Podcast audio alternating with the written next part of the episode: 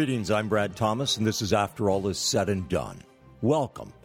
After all is said and done, then we will know, won't we? But perhaps we can know now, if we choose to. Narratives and lies and more lies.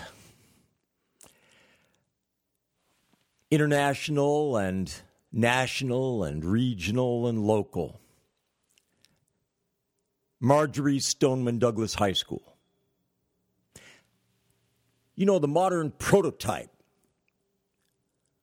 of secondary schools in the United States of America, replete with fences, security fences, specialized security gates, emergency procedures galore, and also a so called school resource officer.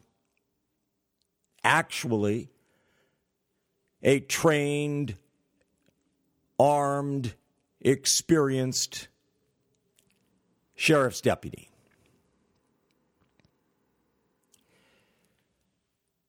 Housing this facility, this institutional facility, during the day, for part of the day, Monday through Friday, for most of the year, three quarters of the year, housing a population ranging from youngest age, perhaps less than 14, but definitely 14, on up through 18, perhaps 19. Again, not some one room schoolhouse. God forbid those old throwbacks, you know. No, we are so modern. We are so advanced. We've come so far. So now we have these behemoth institutional settings for children, for young people, teenagers, tweeners, and teenagers to be sent to, to be educated, right? To be educated, to be indoctrinated, to be filled with propaganda, to be corrupted, to be subverted, and to be housed safely within these gun free environments, firearm free environments, where they can be fish in a barrel. For destroyers, hell bent on destroying them. Now, one narrative that we're continually, continually subjected to is this matter of that when there is an attempted mass murder, that it's always a deranged individual, it's a mentally unstable, mentally ill individual. It's never a destroyer. It's never a slaughterer. It's never a monster. It's always someone who's misunderstood or feels that they're misunderstood, who's been bullied or who hasn't been loved enough or who hasn't been appreciated enough, who doesn't have high enough self esteem or whatever the case might be. Always. In the case of this attack, this latest attack here in Florida, in Parkland, Florida, at the aforementioned institution, this boy, the headlines, the one who committed it, this boy, I say boy because he's 19. So let's view him as a boy and not as a man. Okay? Not an adult, just a boy he was an orphan. All the headlines said he was an orphan. Well, there are orphans and orphans, actually, factually. You could say he was twice orphaned, he and his brother, but I'm getting ahead of myself. So these boys lost their parents, but they were adopted by a couple who are described by people as being outstanding kind, loving, attentive, parents who indulged these boys, and you could say enabled them. Well, the husband died. Leaving the care to the mother. And this mother continued to heap love and attention on these boys up until her death at the end of 2017 from pneumonia. All the while, these boys were engaging in all manner of behavior that by some would be referred to as sociopathic, antisocial behavior, vicious behavior. The sheriff's department, the police were summoned 23 times to this home in this very upscale neighborhood, affluent neighborhood. You know that term affluenza, affluenza? Well, here are these orphan boys. Maybe they were subject to affluenza because they grew up in, they were raised in, schooled in an affluent setting. But all the while that these boys were acting out and committing increasingly troubling acts, the parents and then the mother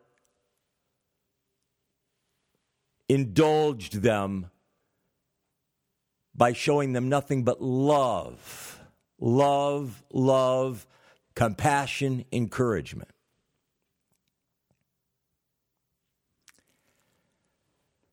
But you could say they were twice orphaned because, again, the husband of this couple died, and now the wife, who was their mother, died. So naturally, they would automatically go off the deep end and attempt to murder any and all peers that they could. It just stands to reason. Of course, they would do that because that's just what people do. Well, if you look at the history of the United States of America, the history of the colonies, you will find time and time and time again individuals, and going back throughout millennia, you'll find individuals who were orphaned at young ages and who never had the benefit of a second set of parents. You'll find orphans or fatherless children who became the great people, typically the great men, because the women, the girls, more likely became wives and mothers and outstanding mothers, and what have you. But time and again, You'll find this throughout the United States history and that of other nations. Is that from the humblest of beginnings and the most deprived of beginnings and of lives have come forth people who are exemplary. To blame what took place on the familial circumstances of Nikolas Cruz is missing it badly. And yet, again, the stories were formulated that way. That was the narrative. It's not his fault, it's society. Society did this to him till he got to the bursting point. Well,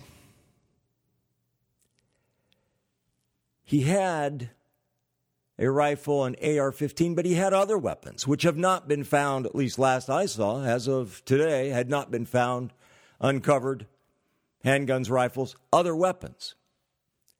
Then he also had these smoke bombs, smoke grenades, and so on and so forth. But he had obtained this AR rifle legally. Legally, at the age of 18, despite his background, despite having been expelled from Marjory Stoneman Douglas High School because of his behavioral problems at the school.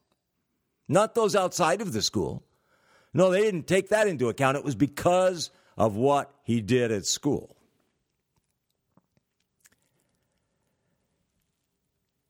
Despite that, he was able to obtain that rifle. Now, that's remarkable because in the state of Washington, for instance, he wouldn't have been able to obtain a BB gun or a pellet gun until he was 18. And then you would think, well, you know, there is a background check with regard to a weapon of the likes of which he used. But at this one particular gun store in Florida, he was able to do that. He shouldn't have been able to do that, but he was able to do that. How was he able to slip through the safeguards? Well, the answer, of course, is to ban all AR type rifles, which are known as, eh, courtesy of the major media elites, known as assault rifles. But that is not what they are typically used for among citizenry. As far as in the military, they are used for making assaults, they are used for defending, they are used for rescuing and extracting captives, and so on and so forth. It's a basic battle rifle, a basic military weapon military firearm. It's used here in the United States for sporting events, for three gun matches, for all manner of other things. But they must be banned because this is such a dangerous weapon. Right? Yet over in England, over in Great Britain, jolly Great Britain, whom we should always pattern ourselves after, along with like minded nations, where they banned all weaponry decades, multiple decades ago, retaining only a minimal number of shotguns at specific clubs' ranges, but stripping the citizenry of all firearms decades ago. Amazingly enough, up to the present time, gangs composed of teenagers down to very young teenagers, tweeners, managed to obtain all manner of weapons, including machine guns, up to the present in London, in the most heavily monitored, scrutinized, security intensive city in the world, decades after all manner of firearms were eliminated, were confiscated from the citizenry basically with a gun to their head. Namely, if they did not turn in their weapons, their firearms, their guns, including 22s, including pellet guns, they would be prosecuted, sent to prison, fined, oh, minor amount of money, you know, equivalent to a quarter of a million dollars US back then, which would be more now. Minor little things like that. Despite that, decade after decade after decade later, teenage thugs are always able to get very dangerous weapons over in Britain. But what we need to do here in the United States of America is eliminate all of this particular set of firearms because that will make the problems go away. It's not a matter of keeping them out of the hands of destroyers like this. 19 years old, but he legally obtained it at the youngest age possible in Florida, despite an unbelievably checkered past filled with not just red flags, but flashing red signs. Danger, danger, danger. He was known not just at this school to its administrators, not just to the sheriff's department, but he made a reputation for himself that was a very, very troublesome one. And yet, had no problem obtaining that firearm. The problem wasn't the law or lack thereof. The problem was the enforcement, plain and simple. But then we go to the school. We have this resource officer, school resource officer, trained, experienced. He's not some rookie, wet behind the ears, green no. He was named School Resource Officer of the Year back in 2014 for doing, oh, I don't know. Obviously, nothing that entailed bravery or courage. Absolutely not. But he was named School Resource Officer of the Year, which makes you wonder what do these guys do? These guys and gals do, huh? What is this great work that they do that he was named School Resource Officer of the Year four years ago? and then managed to fail to do anything on this occasion. The students at this school, if you take a look at the list of the victims of this destroyer, this slaughterer, you will find 14 year old after 14 year old after 14 year old. Yes, there also, as a sprinkling of 15, 16, 17, probably 18, but I don't remember 18. And then year olds, and then a an older person here, an older person here, a teacher, a coach. But so many 14 year olds among the dead. And then there are the wounded, the gravely wounded, whom he attempted to murder, and some of them may yet not survive. And those who survive, terribly injured, scarred, maimed, so forth. Not to mention mentally, emotionally perchance shattered by this monstrous evil massacre. This young man engaged in great premeditation and used cunning guile to succeed in slaughtering these. But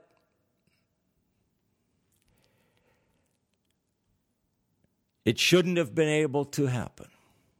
You know, time and time again, when you look at back at these things, you will find that in spite of everything else, that there still, even at the last hour, there still was a chance to stop it, to end it, to keep it from happening. Going back to Columbine, there was a security officer, a deputy, in a vehicle in the schoolyard, and he was armed. And Dylan and Klebold shot at him. And I wasn't there. I don't know what the circumstances exactly precisely were. But I know he did not drive his vehicle at them to run them down. And as far as I recall, he didn't exchange fire with them, even though they fired at him. Opportunity missed to stop that massacre before they got into the school.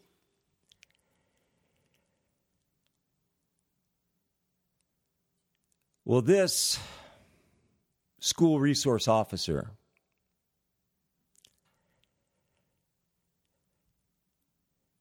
has resigned. He was put on suspension pending review. And instead, he tendered his resignation and it said he retired. The sheriff is Scott Israel, and he held a press conference and he stated that this officer, Deputy Scot Peterson of the Broward County Sheriff's Office, he was armed and stationed on the school's campus when Nikolas Cruz opened fire.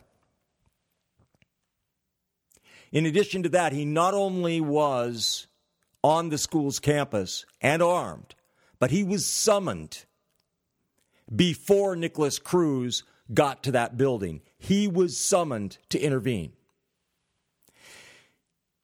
In other stories I've read, they stated that they didn't know if he was on campus. They didn't know if he was there because there was no sign of him. Well, those stories got it wrong. But after the dust settles, instead of in the immediate aftermath, after the dust settles, we find that Deputy Scot Peterson was armed and stationed on the school's campus. And Sheriff Israel said he was absolutely on campus throughout the entire event. And he clearly knew a shooting was happening.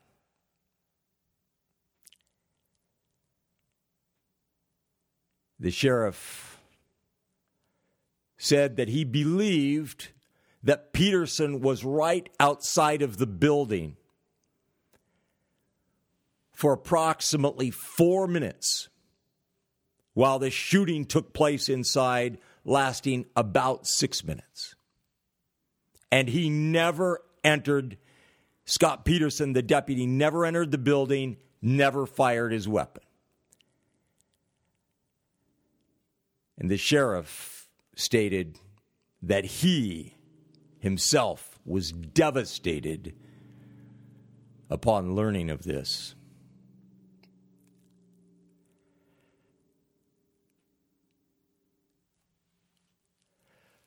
Well,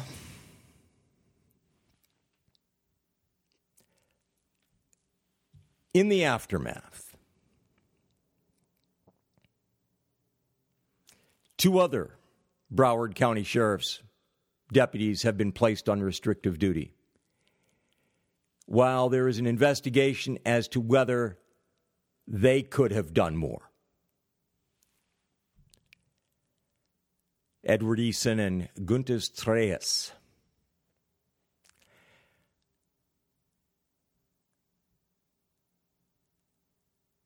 Curiously, this deputy is now requesting and receiving police protection for he and his family. So that when reporters went to his his home, I believe it said Boynton Beach, home, they're met by six police officers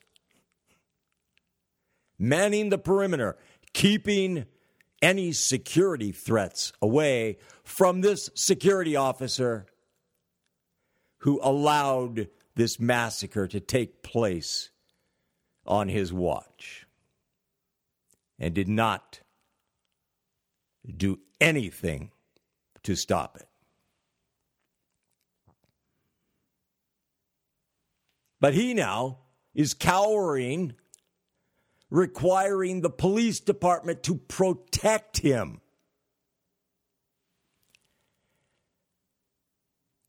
As there have been death threats. Well, this is a great use of taxpayer dollars. Now we're going to protect this fellow who, while armed, while on duty, refused to do anything to protect the children at this high school who were being besieged and massacred. Is there something wrong with that picture? Well, in case you think this is like a, an anomaly, this is a so called one off uh, slang vernacular. This is just, you know, something that hasn't happened before. Let's go back sometime. But before we go back too far, let's just stop and think for a moment. Imagine that you yourself were seeking a position protecting others, whether those happened to be elderly or adults or young adults or children or whatever. But you were seeking an armed security position. To intervene, to protect from violent attacks which, in this case, of course, this deputy was supposed to do. That's why he's being paid. That's why he's there. That's why we can feel safe about our children going to these monstrous behemoth institutions. But imagine that you were seeking such a position, seeking a position with a sheriff's or police or other law enforcement agency. Especially as it pertains to security for schools, don't you think that you would have some idea, some inkling about attacks, mass murders that have occurred elsewhere? Don't you think that you would run this through your mind consciously, unconsciously about what took place there and then and what needed to be done and what you would do under similar circumstances? Don't you? Whether it happened to be at a very small country school in Lancaster, Pennsylvania, or whether it happened to be in Littleton, Colorado at Columbine High School, or whether it happened somewhere else middle school, elementary school, what have you. Well, I remember back to Columbine. Do you remember the film footage of the massacre at Columbine of the large contingent of police officers, of sheriff's deputies that responded very quickly and remained outside, even though they had flak vests, they had bulletproof, so called protective garb, and they had their AR rifles, which is perfectly okay for the militarized police state to have, mind you, but not the citizenry. And they cowered behind vehicles, and none went in. And it was a virtual army of militia ish police and sheriff's deputies. SWAT force. And they didn't go in. well, before more on that, I'm Brad Thomas, and this is After All Is Said and Done. And I'm sure there's plenty wrong with this program, thanks to me, to my failings. But whatever's right about it, whatever's good about it, is thanks to my Lord and Maker. Whatever's wrong about it, whatever's lacking, is due to me. But I remember those images clearly. And it was absolute gross mass cowardice. And the students came pouring out of the school, and these officers remained outside for the longest time.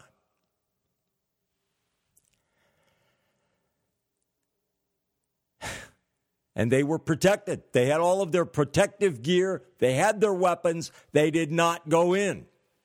So I temper my condemnation of this deputy and these other deputies in light of that. In light of that gross failure that I condemned in radio programs way back in. But that does not absolve this deputy or these deputies of their failures. It does not. And how you could possibly again seek that type of position, enter that line of work without having really done some thinking about that, and some would say soul searching. And instead, when confronted with that, when given the opportunity, if you will, to do something about that, to engage the would be murderer, mass murderer, and to save these young people, refrains from doing so. Now, our president, Donald Trump, he said the following quote, or rather, let me get to the quote.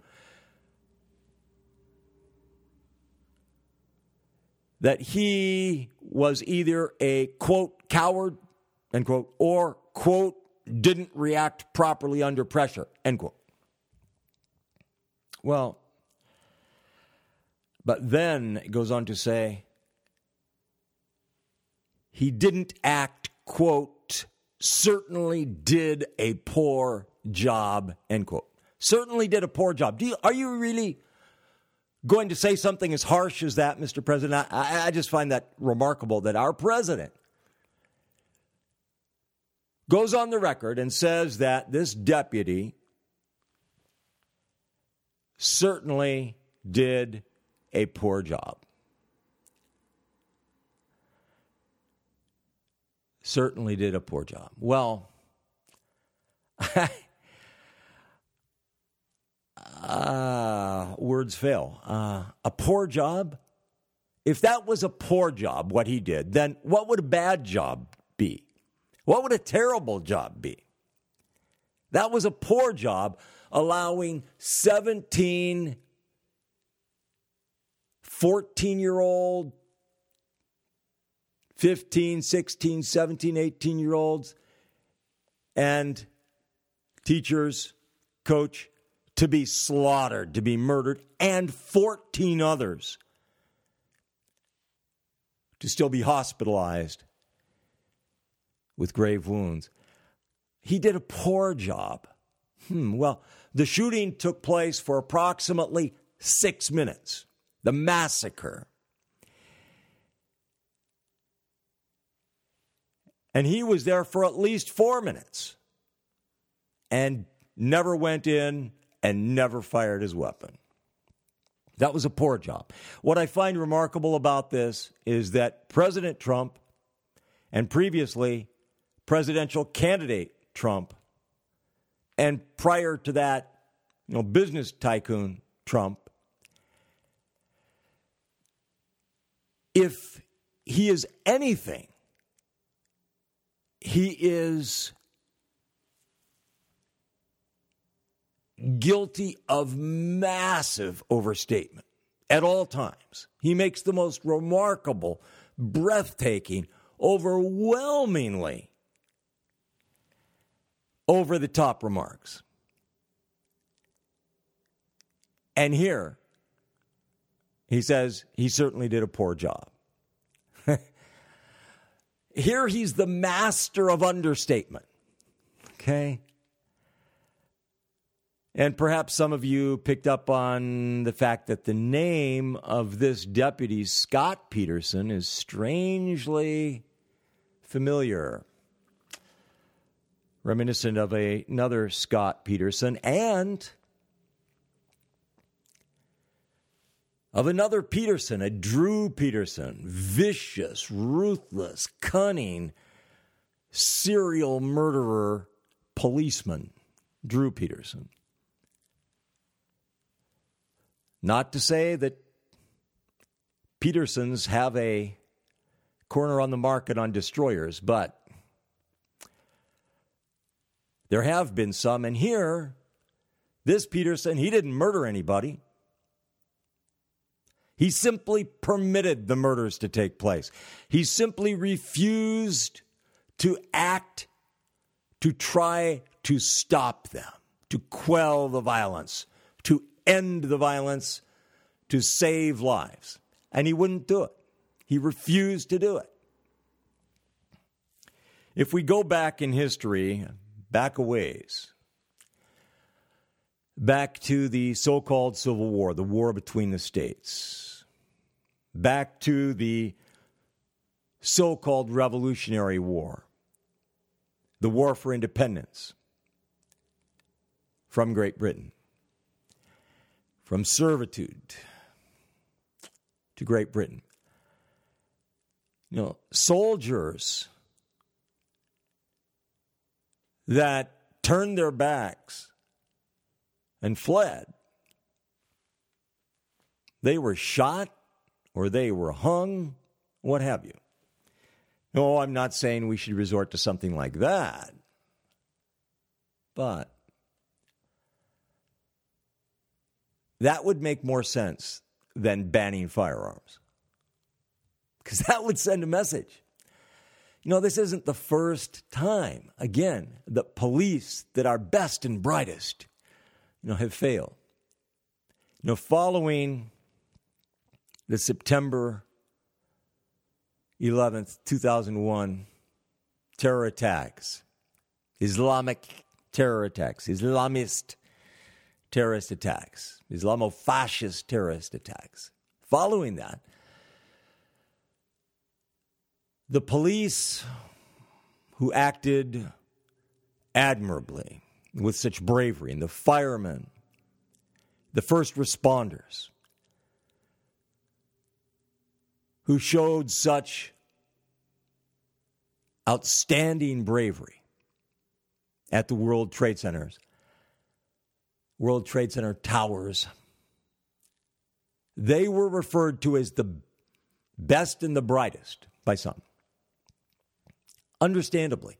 And there was a great outpouring, along with the patriotic fervor, there was a great outpouring of respect and admiration for the police. Now, of course, the police and sheriff's deputies and so forth have been all but under attack for the last few years. Absolute out and out attack. Murdered, assassinated, what have you. And the major media elites have whipped up a firestorm of ill will against them. And you could say they have blood on their hands for that, the major media elites. But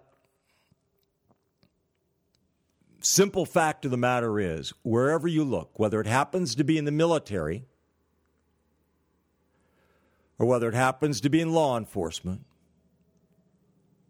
or happens to be among educators or politicians or judges or anywhere else, you can find good and honorable and exemplary individuals, and you can find evil ones. And in the middle, you can find corrupt and cowardly ones. And that's across the board. And it's time that we stopped imagining that the world is different than that. That simply is the way it is.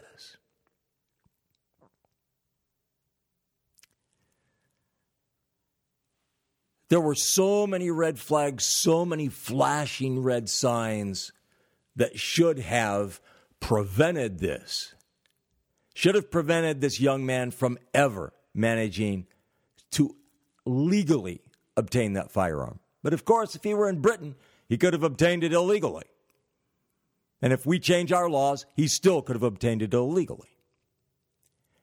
If they can obtain them in Britain 30 years after, you know, after firearms are eliminated, I think he would have been able to obtain it here too.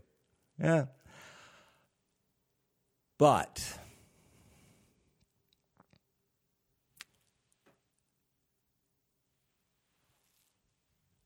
to imagine that we can prevent these evils that we've brought upon ourselves, brought upon them to a very great extent by our societal evils, not that have caused this young man to act out and be this way, but that have brought all manner of guilt upon our society, upon ourselves through our ungodliness, through our unrighteousness, through embracing evil. There's a direct cause and effect relationship. Through legalizing and rewarding and enabling and facilitating vicious, ruthless, murderous pornography, induced abortion, infanticide, euthanasia of honest, decent, innocent individuals while destroyers are spared.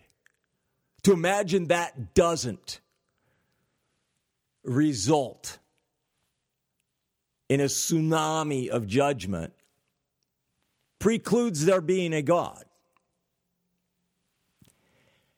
And speaking of that, Texas. You know, Texas, where, oh, they're so keen on capital punishment and guns, right? Well, Texas Governor Greg Abbott,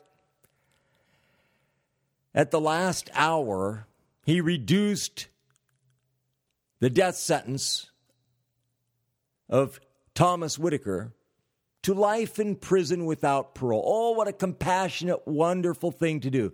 This wonderful wonderful Thomas Whitaker, who plotted the murder of his father and mother and brother back in 2003, and who committed it with another man. His father survived despite having been shot in the chest.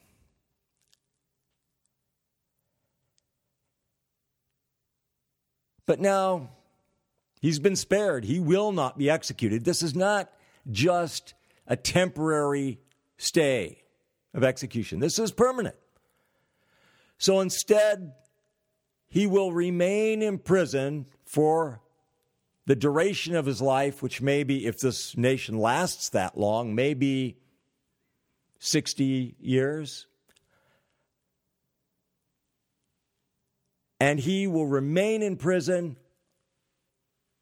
on the backs of the American people, with us paying for it. Meanwhile, we have judges on a regular basis issuing execution orders for people, typically young people, typically young women, who are supposedly in vegetative states, who have not sufficiently recovered from attempted murder, from car crashes, from illness and other things, but who are not on life support, but who are being kept alive, if you will, only by the most basic, basic treatment being fed, being bathed. And they are given death sentences by judges and they are starved and dehydrated to death with police officers or state troopers or deputies at the door to prevent any people from coming in and trying to administer food and water to them. It's happened over and over and over again for decades. But meanwhile, the most vicious, hateful, fiendish murderers and destroyers Let's put them in prison and keep them in prison for life, unless, of course, we parole them, or unless, of course, we accidentally release them because of prison overcrowding, or unless, of course, we cut their time because of good behavior. Oh, yes, in life without parole. Well, that guarantees he will never get out, right? unless, of course, they release him when he's 60 or 70 or whatever, because they say, well, he's up there in years. He hasn't done anything wrong while he's been in prison, and now he has health issues. And the list just goes on and on and on.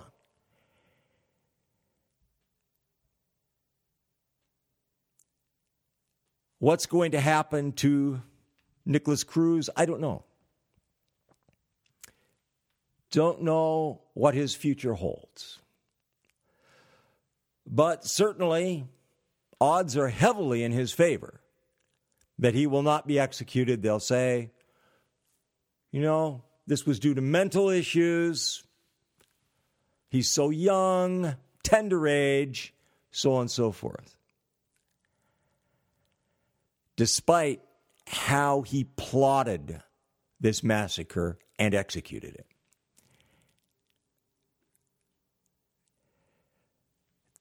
executed it the day after Valentine's Day.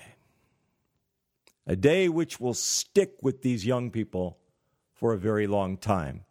I've mentioned before about following Columbine. There was a beautiful young woman who was 16 years old who had not been at Columbine the day of that mass murder. And she had a boyfriend who was 15 and who was working at a Subway sandwich shop very near to Columbine High School.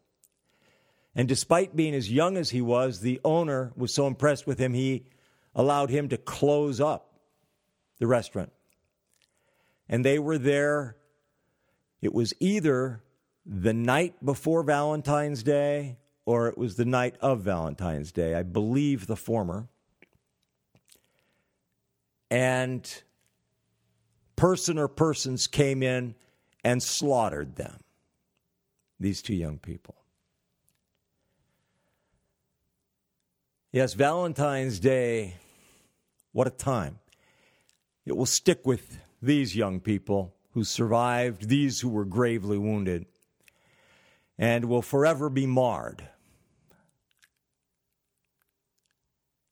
the goals, objectives, aspirations, ambitions of the evil are diametrically opposite of those of the good. You know, the evil, they lust to destroy, to conquer, to enslave, to destroy. And the good,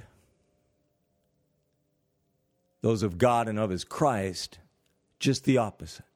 But they act sacrificially to protect and to defend, unlike, of course, what this deputy and these deputies did at this high school.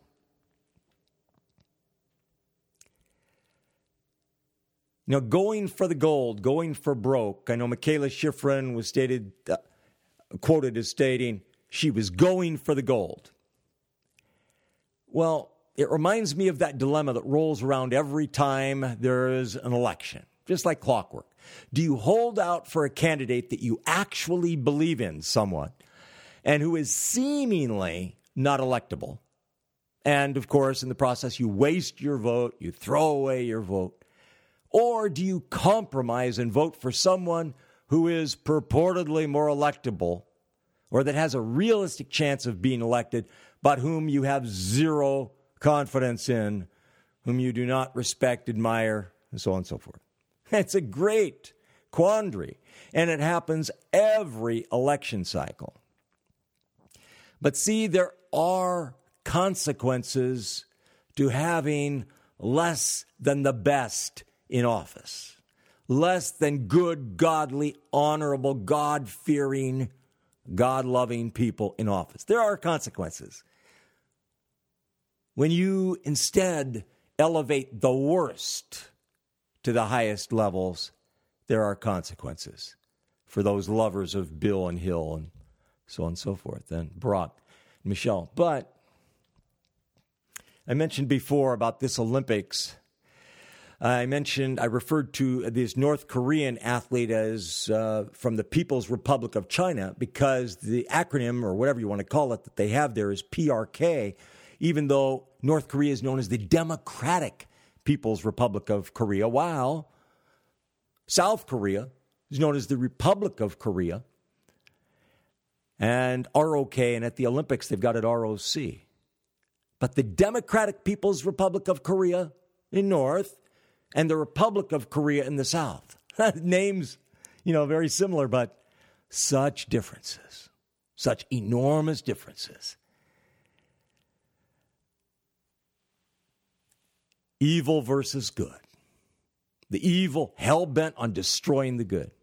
And yet, here at the Olympics, and we've got the NBC team just praising them to the hilt, this matter of we are one we are one Korea. No, the only way it will be one Korea is if North Korea destroys the South. I'm Brad Thomas, and this is After All Is Said and Done. After all is said and done, then we will know, won't we? But perhaps we can know now if we choose to. Thank you.